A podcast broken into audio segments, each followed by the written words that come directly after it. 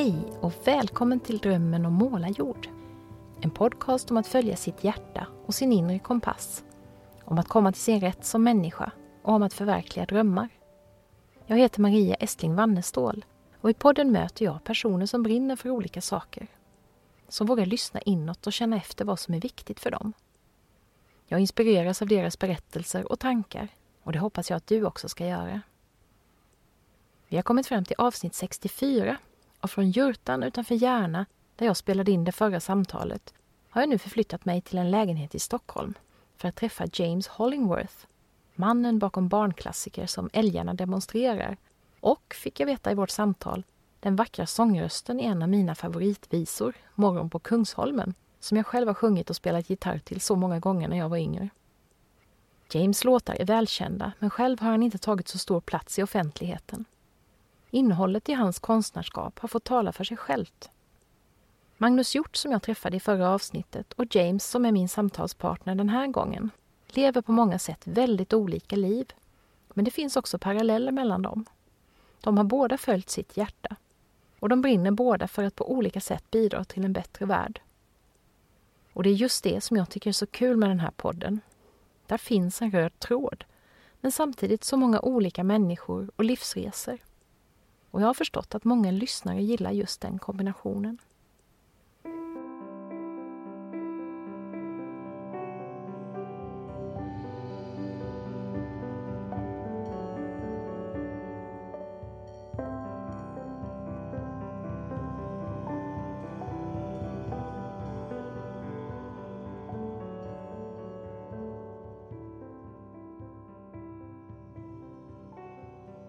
Frågar någon om de känner till älgarna demonstrerar så gör ju alla det. Mm. Men däremot är det nog inte så jättemånga som vet så mycket om dig, James, som person. Nej, för ibland när jag presenterar mig då säger jag James Hollingworth. Ja, ja känner de säga älgarna demonstrerar ja. och då vet de. Då klickar det in direkt. Ja. Är det ett medvetet val? Är det så att du inte har varit så synlig liksom som eh, människa eller hur kommer det sig? Jag tror att de här barnskivorna, där var det James och Karin, mm. stod det ju. Och sen var det, man säger ju som djurens brevlåda ja. och vi var inte så framme på skivan att det här var James och Karin Nej. och undertitel djurens brevlåda. Utan Nej, det. det. var mer fokus på innehållet. Ja. Och sen, jag vet inte, är du en sån som liksom har hållit dig borta från kändisskapet på det där viset? Att du inte har varit så mycket ute i, på premiärfester och sånt där? Nej, nej. nej men jag, har inte, jag tycker inte om det överhuvudtaget. Nej, att vara det. det att... Samtidigt så är det en balansgång för man ska överleva, då ja. måste man också synas. Ja. Eh, så att för Karin och mina låtar så har ju kvaliteten istället fått tala ja. istället för att man blir en officiell person. Men vem är du då bakom? Du, det var ju stora frågan. Den stora frågan. Ja. Det är väldigt svårt att förklara vem man är. Eh, man kan ju se på vad man har gjort i livet ja. och kanske dra en slutsats av, aha, han är den typen av person. Men ja. det där inre, det är ju väldigt svårt att formulera. Tycker du att det har, det, har, det blivit lättare med åren eller vet du mer om dig själv nu än du gjorde när du var yngre? Tycker du? Ja, menar, i, i och med det här du säger att jag följer min egen röst mm. så är det ett slags tecken på att jag börjar hitta min inre kompass. Ja, precis. Det som den här, hela den här podden handlar om. Det är roligt. Men hur var det när du, alltså, kom du tidigt på det här med att du ville jobba med musik eller var det någonting som ja, fanns redan i barndomen? Eller? Ja, men det kom tidigt. Det började med att jag fick en ukulele. Ah. Och så fick jag låna en gitarr av en kusin. Och eh, den var ju en vanlig strängad. Och jag är ju vänsterhänt. Så då vände jag på gitarren, men jag vände aldrig på strängarna. Vilket de flesta, eller alla gör i stort sett. Ja, det finns några få undantag. Eh, Peter Lemark har inte heller vänt på strängarna. Så det blir väldigt mycket hemliga grepp. Gitarrister kan inte förstå vad jag tar för ackord. Men... Nej, du har dina egna. Ja, och det blir ditt eget sound också har jag mm. märkt. Och när, när var, du, när var det liksom klart för dig att det, det, här var verkligen någonting du skulle jobba med? Ja, men parallellt med skolan så uppträdde jag lite grann och man fick större och större framgångar och så helt plötsligt fick man göra en skiva. Mm. Man var med på någon talangtävling. Och då gjorde jag en engelsk eh, skiva. Det var liksom när folkmusiken kom. Så mm. det var eh, Don't think twice, en Bob Dylan-låt och sen uh, There but for fortune, en låt. Och jag hade en enorm basig röst. Ja. Och sen eh, var jag ute och spelade i, i den genren ett antal år och mm. Sen när jag slutade skolan så ja, jag försörjde mig på olika typer av jobb Ja. när det gäller musik. Det var Mm. till och med ute med dans, jazzdansband. Aha. Och så var det ju, Philips var ett skivbolag och de ville göra skivor med mig. Men då var det ju, det presenteras för en låt, den här ska du sjunga in för nu ska vi in på Svensktoppen här Mm. förstår du. Mm. Så det var många sådana skivor som gjordes. Jag var med på Hylands hörna och så vidare. Ja. Men det var ju först när jag satt eh, vid en filminspelning då jag var ljudtekniker. Och så hade jag med mig gitarren. Det var en film om Cornelis Vreeswijk. Och i en paus så kom det fram en, en kvinna och sa att eh, du, eh, jag ser du spelar gitarr. Skriver du sånger också? Ja, sa jag. Jag hade ju inte skrivit något nämnvärt med sånger. Nej, det är så att vi letar efter en programledare för en serie barnprogram. Ja. Och undrade om du skulle vara intresserad av att vara programledare. Det var så jag halkade in på Ja. det berömda bananskalet. Bananskalet, ja. Och sen så blev det 18 program som hette Vill du veta? Mm. Och då ett program kanske handlade om flytvästar. Hur funkar en flytväst? Hur gör man en flytväst? Och så kom flytvästvisan Mm. då. Ja. Så att många av låtarna har kommit ur det. Mm.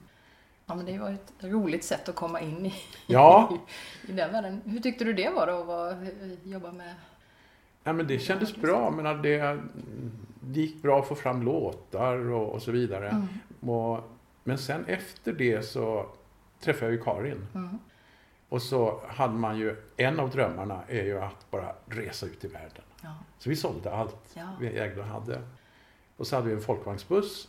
Så deklarerade vi. Och sen så skaffade vi kartor över hela världen i princip. Och så bara åkte vi. Och jag hade ju ordning det där med kylskåp och det var kameror och bandspelare, gitarrer och sängar och kök allting. Och så. Visst, fantastiskt. Så det var ganska snabbt genom Europa ner. eh, För vi hade tänkt att vi ska stanna i Frankrike på något Mm. mysigt ställe. Men det, liksom, det var 70-talet och redan då fanns det inte de här ställena man kunde stanna och bara Nej. vara. Så det var några campingplatser ner till Gibraltar. Mm. Och så sneglar vi över och där ligger ju Nordafrika. Ja. Så kan vi åka dit? Ja, det gör vi. Så hamnar vi i Nordafrika. Och det var ju verkligen att komma flera hundra år tillbaka Ja. i tiden. Det var eh, något av en kulturchock. Och de tyckte det var lite roligt med västerlänningar så att Mm. de var på en hela tiden. Så vi drog oss sakta men säkert ner ut med Atlantkusten. Ner mot spanska Sahara. Mm. Och hittade en liten by som heter Mirleft. Och där lyckades vi hyra ett litet hus. Mm.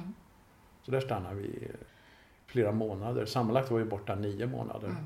Och där blev det också en del låtar till. Flygarhunden från Mirleft. Och, Ja. Ja. Ja, för då började ni skriva tillsammans. ja, det började vi. Ja. Ja, hur var det tyckte du att skriva tillsammans? men det var roligt. För eh, Karin är också bra på texter. Mm. Så ofta var det så att jag kom på grundidén till själva sången och gunget och melodin och Mm. några inledande fraser och sen fyllde hon på väldigt Ja. mycket. Och sen skrev hon väldigt mycket egna också. Och sen kom vi hem och eh, ja, då blev det lite framträdande på TV och sen hörde ett skivbolag av sig och undrade om vi inte ville göra en barnskiva. Mm.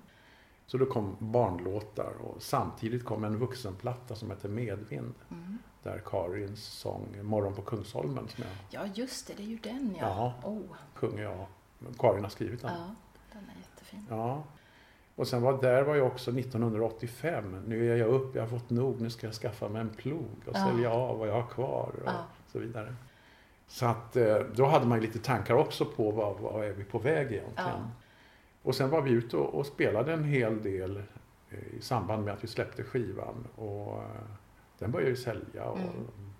förskolor och dagis då.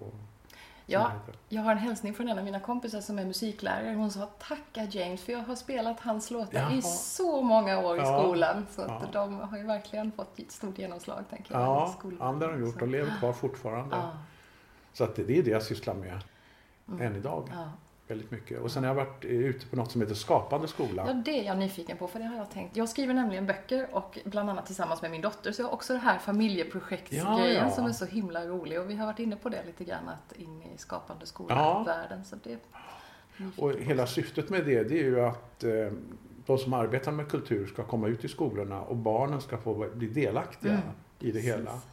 Och i det här Skapande skola som jag har som heter Skriv och sjung, då så träffar jag barnen vid tre tillfällen. Och första gången då ska de tillsammans i grupper om 8-10 stycken skriva en första vers Mm. och det ska rimma och man ska kunna gå i takt. Och, Ja, just det. så det är jättespännande. Och sen eh, på plats så skriver jag en melodi till det där. Och så åker jag hem och så gör jag i studion, spelar in en musikbakgrund, skickar till dem. Mm. Så de hör dagen efter hur det blev, där jag sjunger. Och sen så gör vi en andra vers andra gången. Och tredje gången, då får de på sig hörlurar. Och så hör de musikbakgrunden och så är det de som ska sjunga. Ja, Så det de tycker Det är är, otroligt roligt. ja visst. Och så hamnar det på en CD-skiva. Och så blir de- det på riktigt också Ja, det blir det, ja. på en skiva. Ja, just det. Jag såg någon bild eller någon video när ni stod och sjöng tillsammans också, så ni har haft några uppträdanden också med Ja, just det. Var nog nere i Falköping. Ja. Då tog man fatt i det här. Jag tror det kanske blev 30 låtar sammanlagt. Oj. Va? Och så var det ett band som var med och spelade. Och det var ju stort för barnen också. Verkligen, att få Mm. göra det här på riktigt så. Det, Mm. det måste ju vara en dröm för många, tänker Ja, jag. ja, ja. Att, eh, få stå på scen och Ja. Ja, ja jättekul. Ja, nej, vi har skrivit en bok nu, jag och min dotter, som kom faktiskt igår, som vi ska ha release på på söndag, som handlar om eh, en klass som gör ett hållbarhetsprojekt Okej. i skolan, miljötänk och sådär. Så det har vi tänkt att det är något som man skulle kunna ut i skolorna och prata om och jobba med och Ja. stötta och, och liksom inspirera till, eh, Mm. till sådana projekt i skolan. Ja. Så vi har gjort en, en inspirationsguide för lärare nu bland annat. Ja. Och sådär. Så att jag tänkte att ja, men Skapande skola kan vara en väg in kanske i att jobba med det. Mm. För där finns det ju pengar. Ja, Så att skolorna har ju inga pengar. nej, det är det ständiga problemet. Mm. Just det. Ja. Ja. Men ja, du det här med, det har ju funnits, alltså det här djur och naturtemat har ju funnits i många av era låtar. Mm. Det fanns med ända från början, eller har det växt fram Nej, åren, det har varit, det har, ja, i den första serien så fick jag ju uppdrag att skriva om det och det och det. Ja, så det var inte så mycket djur och natur. Nej. Men sen eh, nere i Nordafrika då började det och sen framför allt när vi hade kommit tillbaka hem så arrenderade vi en liten gård. Ja, Och eh, då odlade vi ju massor med grejer. Och eh, då blev det ännu mera när man liksom bor blir det påtagligt Ja. just det, det finns omkring en. Hade, du med dig det intresset ända från barndomen för, eh, alltså en del ungar är ju mycket ute redan Ja, då, nej, en del hittade mer längre fram i livet. ja nej, men jag hittade i sa- samband med att vi flyttade Mm, till. Bergslagen. Ja. Då blev det så uppenbart. Ja. En ny värld öppnade sig. På, nära. ja, Ja, ja just det. Du, hur länge höll ni på med självhushållarlivet då? Ja, men det var, var väl en två, tre år. Och sen eh, ja, började Karin och jag glida från varandra. Mm. Och eh, i den vevan så köpte jag en gammal bygdegård och snickrade i två år och byggde upp värdshuset Älgen då. Just det, värdsjukhuset Ja. Älgen också förstås. Mm. Ja, för ni hade, jag hittade ju en låt till med älgar. Det var ju inte bara älgarna demonstrerade Nej. utan det var ju älgarna, vad hette den andra? Ja, du nu? har glada älgar. Glada älgar Ja. och en till som hette, vad hette den? då? Älgarna säger... Säger någon, ja, just ja. det. ja det är just det. skogens konungar. Ja, det. Ja. precis. Ja. Ja, vad hade du för tanke med det här eh, värdshuset? Då? Var kom den idén ifrån? Min bror är restauratör så han har varit med och grundat restaurangakademin och han har haft restauranger och varit restaurangchef på Grand och allt möjligt. Så han, och han har varit i Frankrike och studerat mat så att säga. Ja. Så jag hade mycket med mig från honom. Och sen blev det en, en restaurang som anställde en kock från något som heter Svensson och Butler. Mhm. Det liksom var toppen eh, kocken verkligen. Ja. Så det var fantastisk mat. Och eh, sen drev jag väl det i tre år. Sen har jag haft utarrenderat. Men mot slutet stod jag också och lagade mat själv. Ja, Så det var, men det är kämpigt. det är ju det. Ja. har ju också en dröm egentligen. Den här podden började när jag var i de där tankarna om att starta en kursgård som, ja det finns ett hus i byn där jag bor. Okej. Men jag har ju lite backat från det där just med tanken på att det är så otroligt mycket det är så mycket platsbundet jobb liksom. Så Ja, jag tänker, när ska jag då få tid att skriva mina böcker? När ska jag in och Ja. åka på mina poddturnéer? Det, ja, det, det kräver ju otroligt mycket att driva Ja. ett, ett ställe. Absolut. Då är det bättre att hyra in sig Ja. och få ett Och stort få- antal. Precis, och just det att man kan göra de där delarna av det man vill göra, fast man kan göra det i mindre skala på Ja, andra sätt. Ja. Tänker jag, som att ja, men jag kan ha en kurs, men jag kan ha den någon annans, hos någon annan. Eller Ja. jag kan, Dessutom kan du bygga upp ett nätverk. ja, Och sen när du märker att nu är nätverket så stort, så då kanske ja. du kan... då kan det, ja Slå till och då göra kan det vara, vara fler som kan hjälpas Ja. åt. Saknar du det någonting då? Eller? Nej, det gör jag inte. Men jag har ju hela tiden i mitt liv sett till att följa mina drömmar och Mm. ha restaurang på landet, värdshus på landet. Det är Mm. också en sån där dröm. Ja men det är ju va? jättekul. Du har verkligen gjort många sådana där saker som många drömmer om men Ja. aldrig kommer till skott. Åka på en sån här resa med Folkabussen och Ja. starta det där. Ja, Ja, det är ju häftigt att kunna testa. ja. Så efter restaurangeran där så tänkte jag, vad ska jag göra nu? Och då hade Karin och jag delat på oss och tänkte jag, jag vill göra något som jag kan skapa naturligtvis. Mm. Och sen är det bra att ha ett start och ett stopp. Ja. Ett projekt. Du är med. också lite sån projektmänniska ja. Mm, det är jag också. Eh, Så att, eh, och då kom jag på, i och med att jag hade hållit på som ljudtekniker, att jag kanske skulle jobba med video. Ah. Och då pryade jag ett år i Karlstad och lärde mig så mycket jag kunde. Och sen startade jag ett eget produktionsbolag Mm. i Kopparberg. Då gick jag in till banken och berättade, för jag behövde låna pengar. Ja, visst. Egentligen mot mina principer, men det var tvunget. Och så sa jag, behöver en kvarts miljon. Och eh, la fram budgetar och allt möjligt och sådär. Och sen när jag kom ut därifrån, då hade jag fått låna det. Plus mitt första uppdrag, göra Aha. en video för banken. För banken, ja men vad bra. Ja, så det kändes... Och det var ju Ja. jätteframgångsrikt. Och, Ja. och det var ju eh, från 85 fram till 90. Då brakade hela... Ja, då kom den stora Då kraschen. kom, ja just det. Och då flyttade jag ner till Stockholm. Just det. Ja. Vad gjorde du för typ av filmer? Eh, Där då? Var det Ja, allt det- möjligt? eller? Ja, inte allt möjligt. Men det byggde på att jag skulle kunna jobba själv. Det var liksom min affärsidé. Mm. Jag hade varit ljudtekniker så det var bra. Så det byggde mycket på intervjuer Mm. för företag, för immigrations, Migrationsverket och Mm. allt möjligt. Och även någon reklamfilm faktiskt. Mm. Så att jag bildsatte i princip mina intervjuer. Men Mm. jag hade lite tricks. Det var att jag satt på mikrofonen, lilla myggan, satt, ställde in kameran och sen så sa han, vad ska vi prata om? Och så började han prata om vad vi skulle prata om. Ja. Och han var engagerad, eller hon var engagerad och pratade Ja, och pratade. Och så frågade han eller hon, du när ska vi börja filma då? Det har han gjort. Och då liksom fick man det här ärliga. Naturliga, ja, just det. det var trovärdigt helt plötsligt. Ja, ja, visst. Så det, det jobbade jag väldigt mycket med. Ja, men det är spännande för det har jag tänkt ibland när man har, gjort eh, poddintervjuerna att ibland när jag har stängt av micken Ja. så kan det ju, nu, tycker jag det blir alltid intressanta samtal ändå, men det kan ju bli så att de fortsätter och så kan jag känna varför stängde jag av Ja, ja. micken? Den skulle ju fortsatt rulla på här. Så Exakt. här kom det ju en massa till som vi inte fick med i Ja. samtalet som vi spelade in. Så.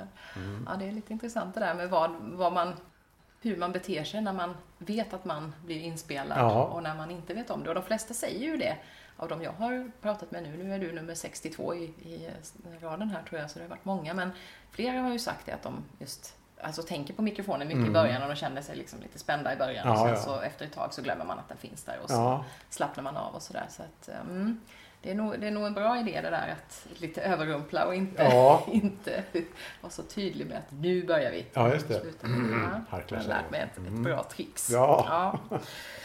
Ja. Du, det finns så mycket. Eh, Du har ju skrivit eh, för andra också, för eh, Electric Banana Band. Ja, just det. Ja.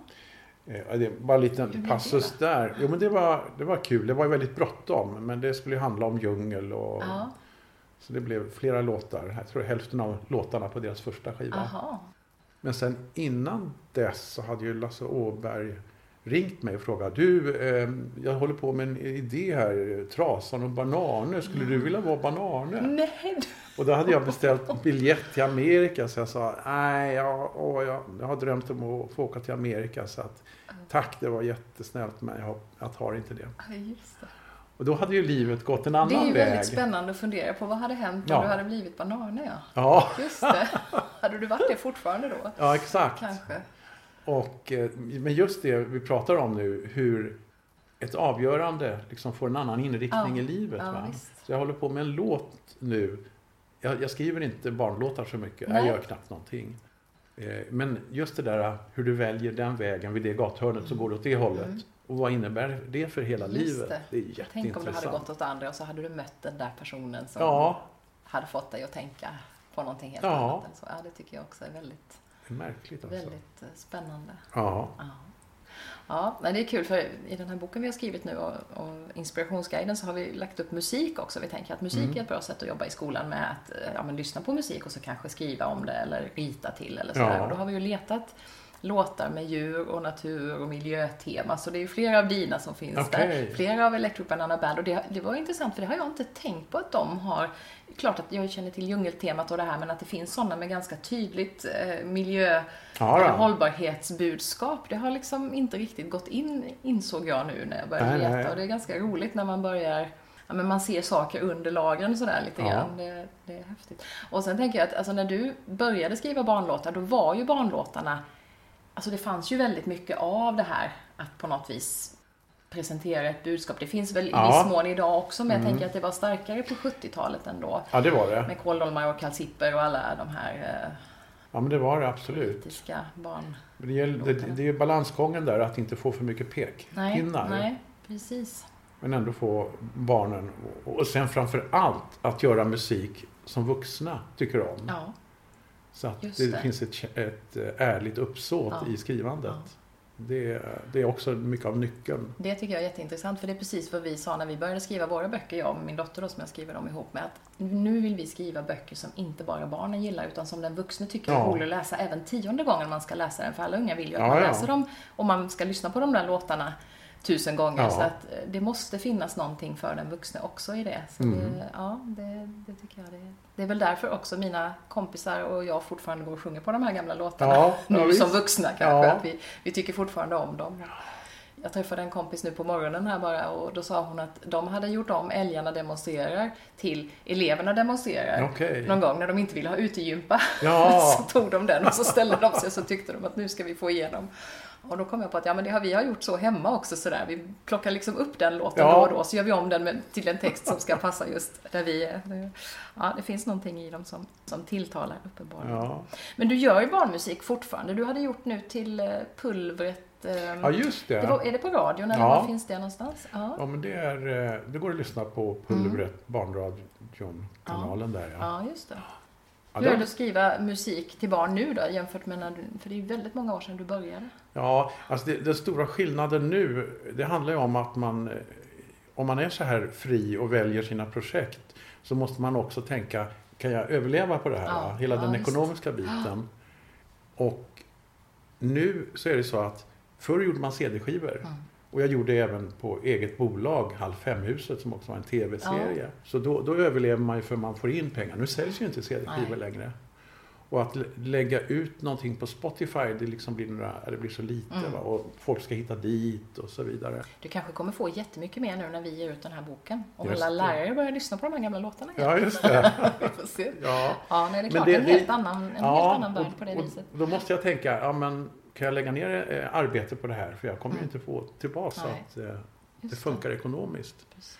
Och sen, nu har jag börjat göra lite vuxenföreställningar. Mm. Och det är vansinnigt roligt eftersom publiken som kommer, de har ju vuxit upp med barnlåtarna. Precis, det. Så idag tar jag lite barnlåtar emellanåt Ja. och så blir det, ja det blir så himla kul. Ja, visst.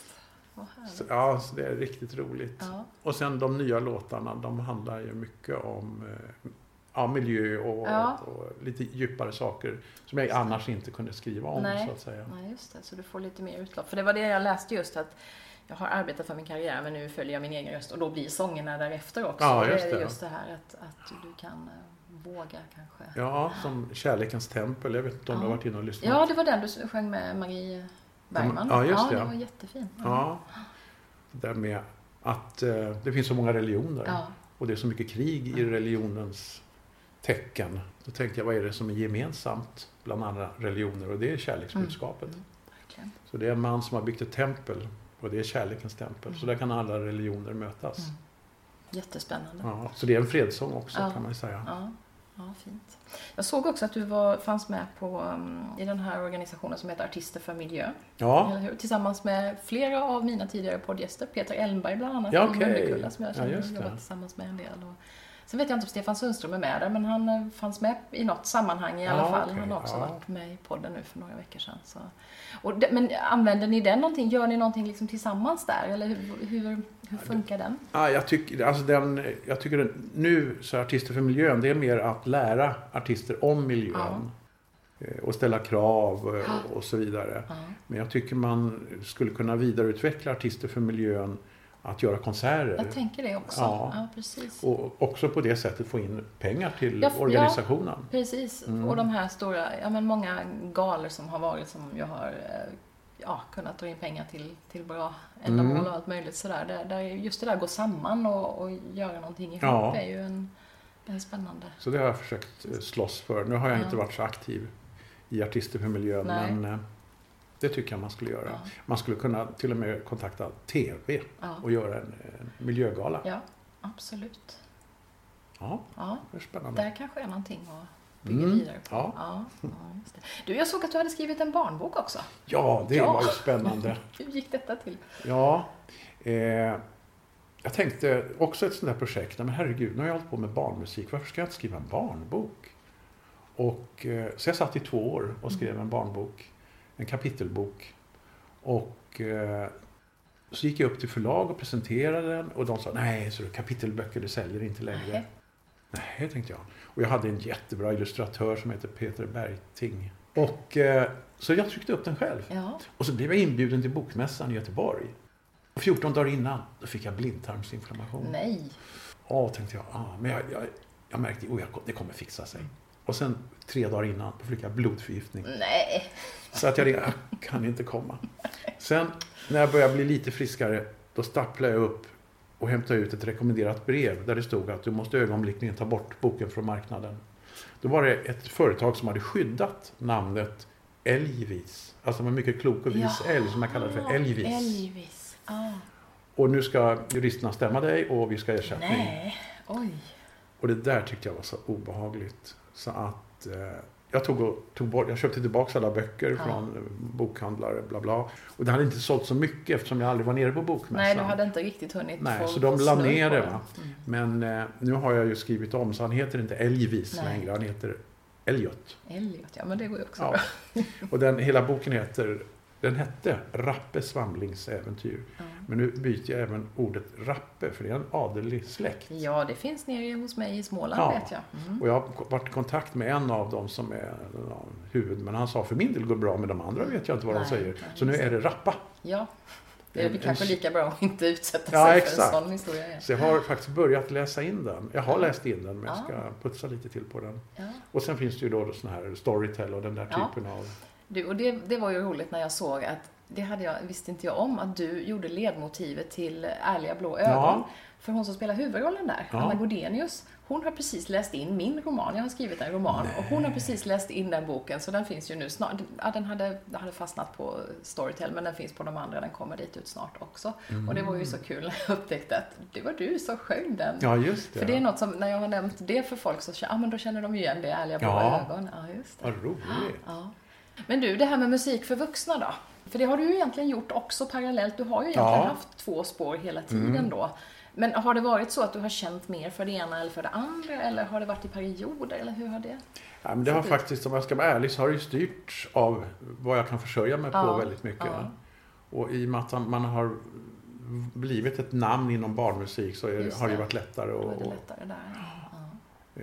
Och när du varit ute och spelat och sådär, har det varit mest eh, med barnmusik? Ja. Och så ja. Jag såg att du skulle till Lund och ha ja, någonting skojigt imorgon. Ja. Barnfesten eller vad heter det? Ja, uh -huh. exakt. Vad gör ni då? Ja, då kör jag mina låtar. Ja. Några nya men eh, barnlåtar. Eller jag har skrivit en låt om rappa samling. Mm. Mm. Så det, jag tänkte jag skriver en låt om varje kapitel. Ja. Jag har kommit till kapitel ett. Smart. Ja. Och då är jag där och kör jag två föreställningar faktiskt. Mm. Och sen åker man hem. Ja, ja mm. just det. Men du, har du fortfarande någon spelning för vuxna sådär? Eller är det, är det eller ja, det, det, det, söker jag lite grann. Jag, ja. jag har gjort eh, några. Jag har varit nere på några klubbar i Gamla stan. Ja. Bara för att testa. Och, och sen var jag ute i, i Järna. På deras stora fina Ytterjärna där deras stora fina konsertlokal. Då var det Sofia-galan för insamling. Så det var mm. välgörenhet men det var kul att, ja. att göra det. Ja. Tillsammans med en kör dessutom. Ja, det måste ju vara ja, fantastiskt spännande. det var jätteroligt. Ja, där fick jag en ny kontakt med en pianist som vi ska, vi ska träffas och spela lite. Så att förhoppningsvis så kommer jag göra en del vuxenkonserter.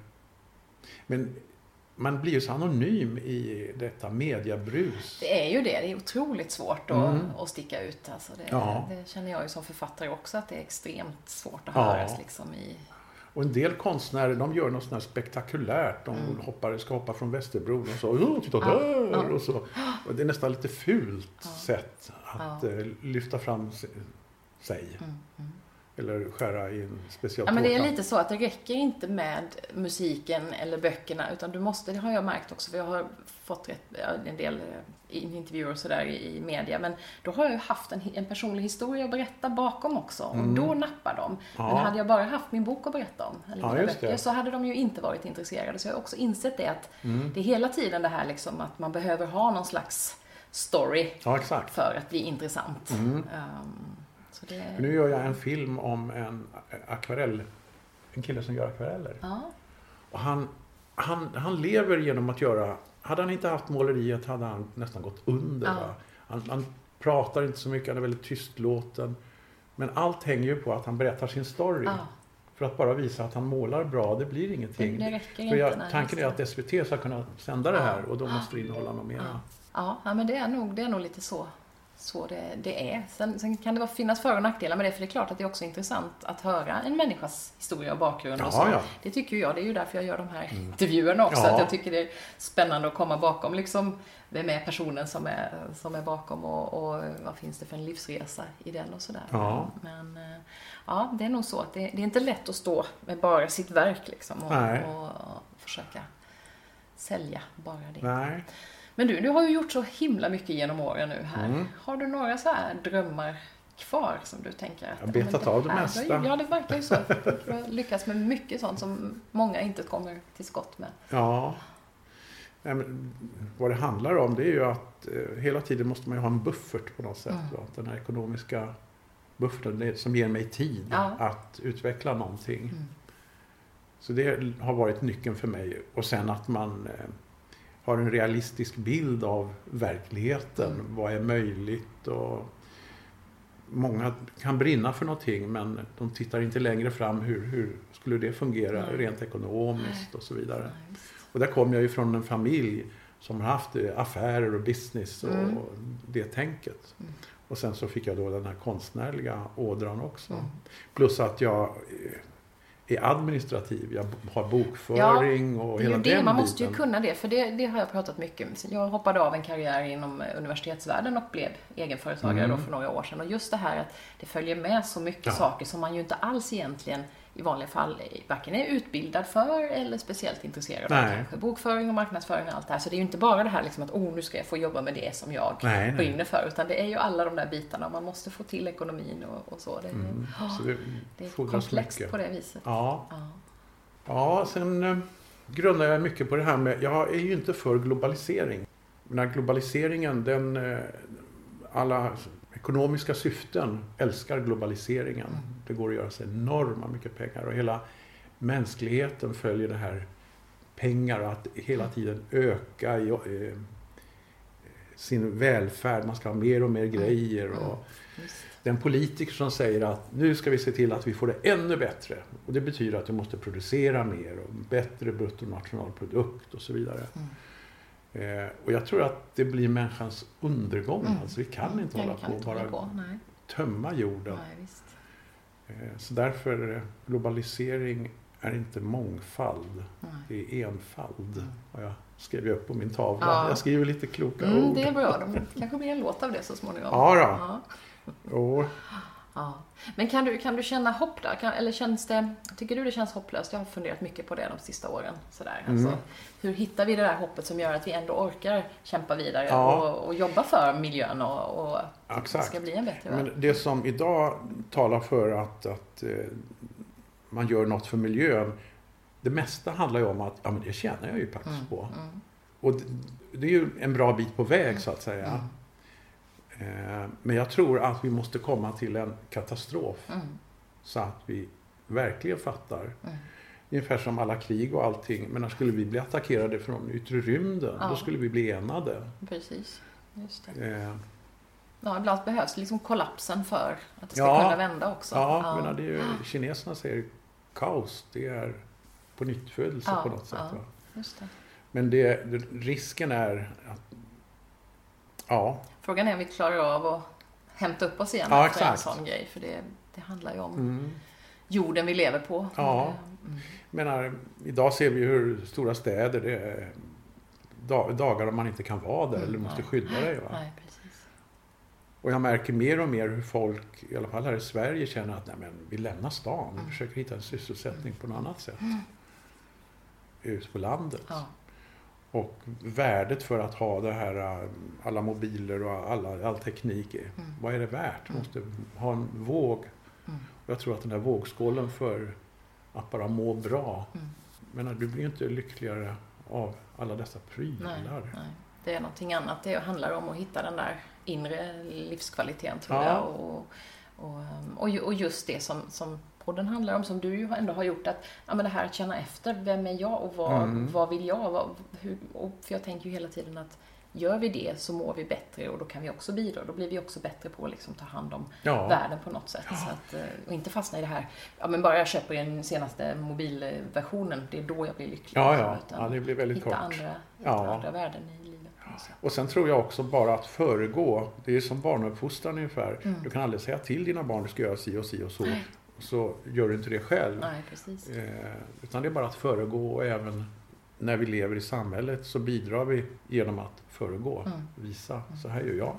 Då tror jag det väcker en medvetenhet. Mm. Ja, men sen är det andra saker man funderar över. Man säger att nu går Sverige så bra som aldrig förr. Mm. Det är bara mm. fantastiskt.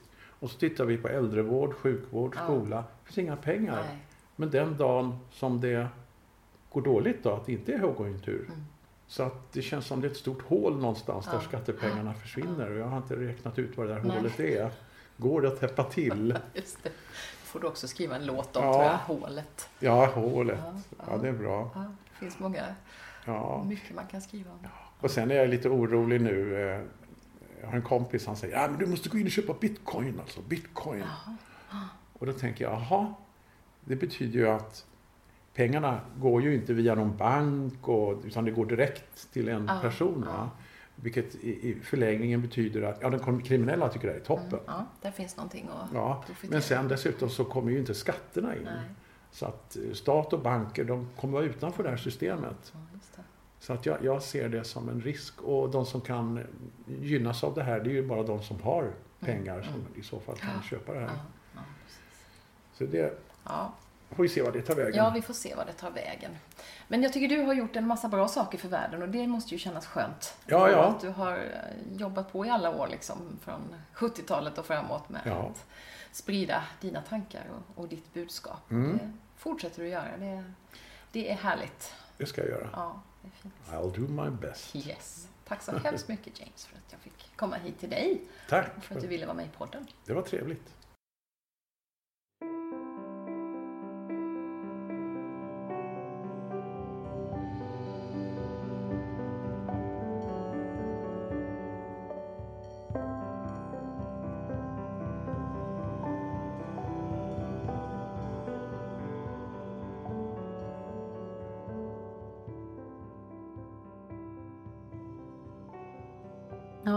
En härligt mångsidig man, James.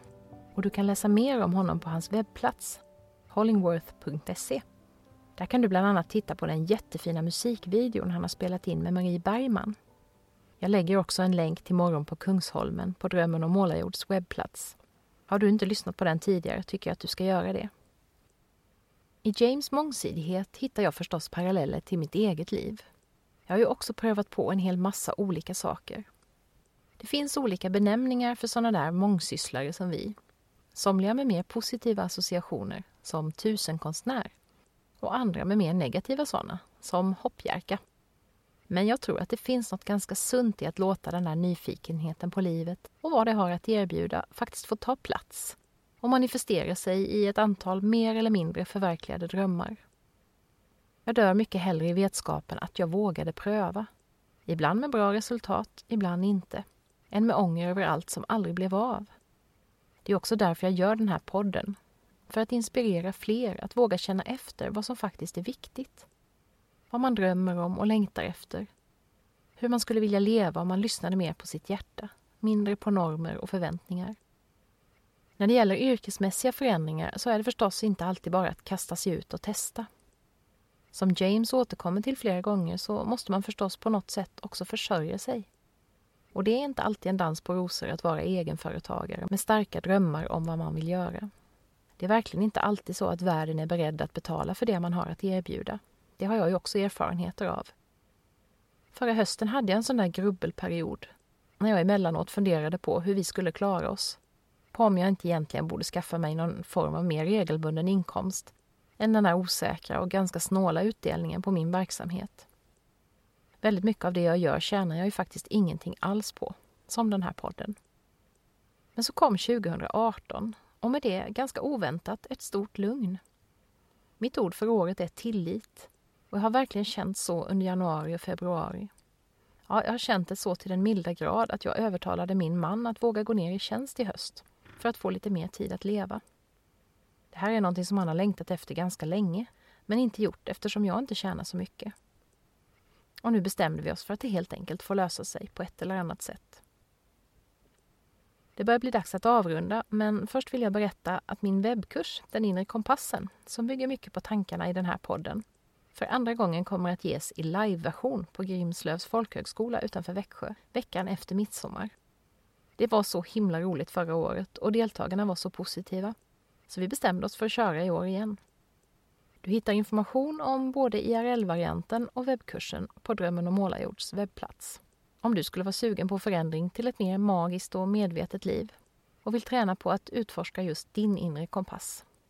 Genom att gå kursen eller tipsa om den till någon annan som gör det så bidrar du ju dessutom till att jag kan fortsätta driva Drömmen om Målarjord. I nästa poddsamtal ska du få möta en person som har haft en stor betydelse i mitt liv trots att jag bara hade träffat henne på riktigt en enda gång innan vi sågs för poddinspelning. Och på vilket sätt får du veta i det avsnittet. Min gäst heter Karin Leosson. Hon flyttade från Småland till Gotland för fem år sedan och har en väldigt spännande livsresa bakom sig. Där hon gått från ett liv med dansskola och koreografi i fokus till utbrändhet och så en total omstart. Kontroll allt elit helt enkelt. Tack för att ni har lyssnat idag och varmt välkomna tillbaka nästa gång. Då ni, då är det mars. Hej då!